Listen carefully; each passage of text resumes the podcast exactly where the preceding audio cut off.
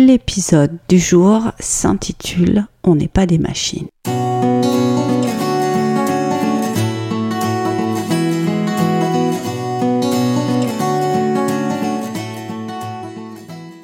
Alors comment cette idée m'est venue? Bah, Tout simplement une réflexion assez personnelle lors de mon petit run de ce matin. Donc j'étais partie courir, ça c'était l'intention de départ, et puis très vite, au bout de quelques pas, j'ai senti la chaleur extérieure et aussi intérieure. J'ai senti le corps qui avait du mal à se mettre en route et le rythme cardiaque qui montait très vite. Et donc j'ai eu cette présence d'esprit de venir revisiter mon intention de départ et de me dire, et si on transformait ça en course-marche pour adapter les sensations du jour à l'objectif sportif? Et tout de suite, psychologiquement s'opère une sorte de glissement, c'est-à-dire plutôt que de se dire il va falloir que je tienne, il va falloir que j'y arrive, dans cette sensation d'être en lutte, il y a cette écoute qui me paraît vraiment très juste des sensations du corps et qui n'est pas non plus une écoute complaisante. Il ne s'agit pas de faire, de choisir la solution de facilité non plus, mais il s'agit d'adapter son rythme à ce que l'esprit et ce que le corps demande euh, au moment, dans le moment. Et donc j'ai fait quelques pas de temps à autre en marchant et ça a complètement transformé mon expérience. Je me suis retrouvée à regarder le paysage, à l'apprécier, à trouver que c'était même joyeux et drôle d'adapter son rythme au relief, sentir qu'on peut marcher quelques pas quand euh, il y a des cailloux, quand il y a des marches, euh, quand ça monte beaucoup, euh, même sur le plat de temps en temps, quand le corps s'est un peu emballé, et on peut avoir de, de cette façon une appréciation du mouvement qui n'est pas une appréciation purement dans la performance, plus purement dans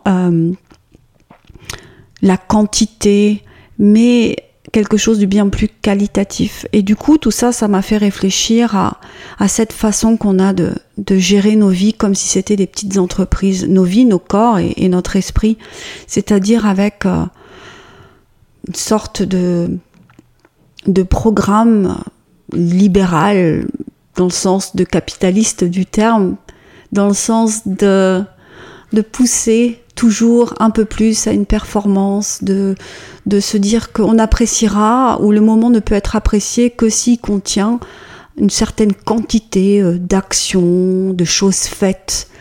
Euh, et du coup, on passe complètement à côté de la valeur du moment présent et de la possibilité de se détendre avec les choses telles qu'elles sont. Et de penser que notre pratique sportive est quelque chose de linéaire et que plus on se pousse, plus on va s'améliorer, franchement, je pense que ça mène nulle part. C'est absolument pas réaliste et en plus complètement décollé de la vie telle qu'elle est. La vie, elle est faite de pleine de relief. Il y a des moments de pic, il y a des moments de grand creux. Ça peut être au sein d'une semaine, au sein d'une journée ou même au sein d'une heure où on sent ces vagues qui nous portent vers le haut ou un peu plus vers le bas. Et ça fait vraiment partie de notre vie sportive, de notre vie psychique, euh, de notre vie humaine, j'allais dire plus généralement, d'arriver à surfer ces moments-là, non pas pour être toujours en haut de la vague, mais pour apprendre aussi à glisser dans les moments de creux, à s'adapter à tous les reliefs finalement. Et cette métaphore euh, de la course-marche, run-walk, comme on dit en anglais, cette capacité à arriver simplement à ralentir le rythme, à décider de marcher quand le relief devient un peu plus important ou un peu plus difficile à négocier, c'est quelque chose qu'on peut transposer dans tous les aspects de notre vie. Et c'est précieux, c'est précieux de se souvenir de ça, que les choses n'ont pas à être difficiles, qu'on peut souffler, qu'on peut ralentir, qu'on peut ne pas être performant, et que dans ce lâcher prise, il y a quelque chose qui est profondément euh, appréciable.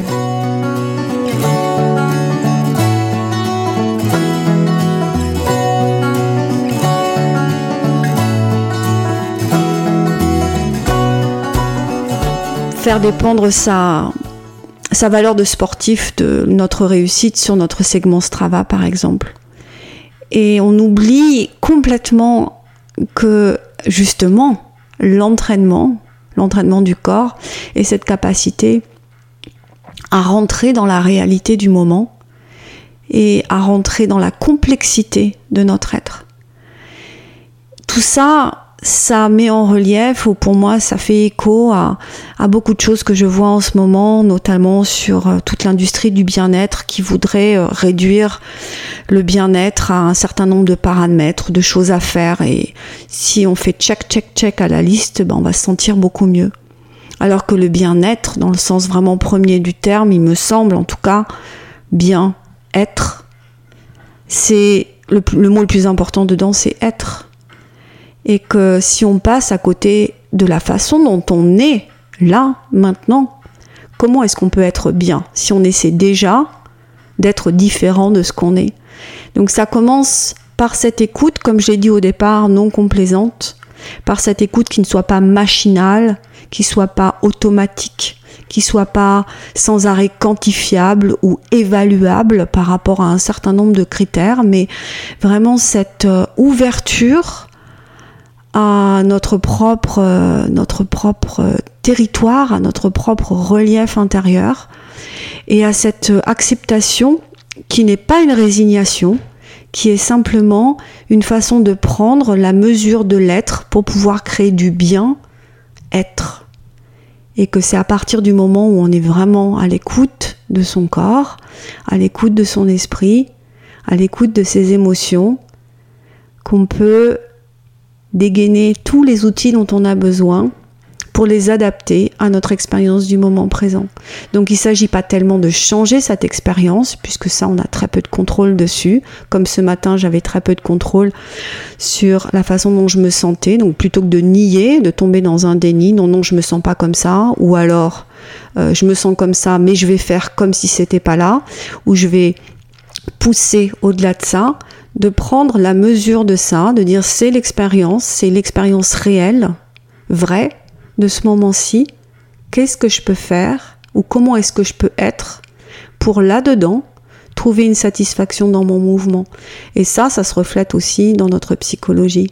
Quand on est triste, par exemple, plutôt que de nier cette tristesse ou faire semblant d'être gai, prendre la mesure de cette tristesse, ne pas s'enliser dedans et se dire à partir de ce pincement que je sens au cœur, comment est-ce que je peux être? Comment est-ce que je peux m'ouvrir? Comment est-ce que je peux continuer à entrer en relation avec moi-même et les autres sans nier cette expérience qui est intime et qui est vraie, qui est l'être? Donc on n'est vraiment pas des machines. Et j'ai jamais d'ailleurs compris cet encouragement qu'on entend souvent à propos de sportifs ou de sportives, euh, quand on dit oh elle c'est une machine pour dire elle, est très forte, comme si euh, ce qu'on appelle aussi le mental et c'est cette capacité à nier la souffrance. Et honnêtement, je pense que c'est pas du tout ça. Un mental fort, comme on dit, c'est un mental capable d'accepter ce qui est là et capable d'avoir confiance que on a les ressources pour naviguer cette expérience telle qu'elle est plutôt que d'essayer de la changer ou de l'ignorer ou de passer à côté. Donc dans toutes les petites moments de notre vie, comme mon run walk de ce matin, il y a toujours beaucoup de nourriture aussi spirituelle. Et je reste fascinée par les coïncidences et les parallèles qu'on peut faire entre les mouvements du corps, les mouvements de l'esprit, les mouvements des émotions et notre rapport au monde. Merci de m'avoir écouté et à très vite pour un nouveau petit podcast. Créons des possibles avec Élise, un podcast d'Explore